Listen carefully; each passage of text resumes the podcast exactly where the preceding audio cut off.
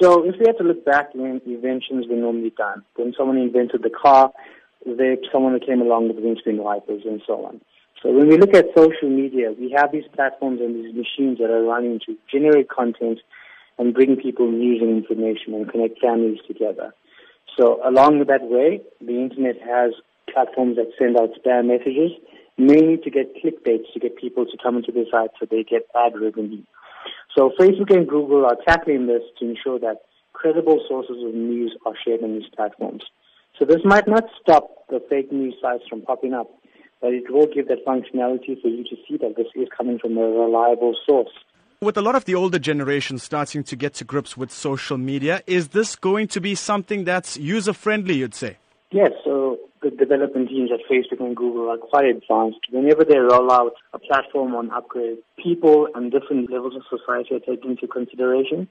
So whether you're 14 years old to 21, or you the ages of 65 and above. So the user accessibility is going to be quite easy. It's going to be uh, as simple as pressing the like button. You'd be able to find a lot more clearer on your device. What are some of the telltale signs to look out for in order not to be duped here? So when you're looking at these websites, if you ever find yourself clicking and ending up on those sites, look at what are the other types of articles that are posted on your website.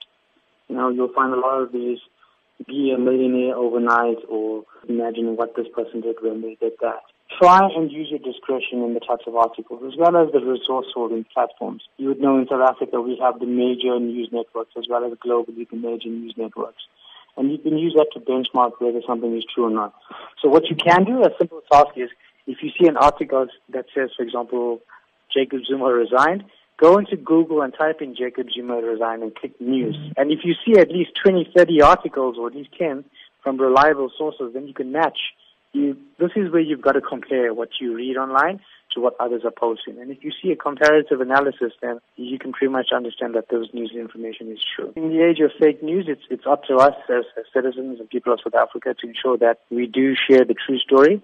So whenever we find something online that's relative, do your research before sharing because you're endorsing that message. So don't, you don't want to be someone that's an ambassador of fake news. So make sure that you become a reliable source or people will generally start looking at your social media accounts as fake accounts.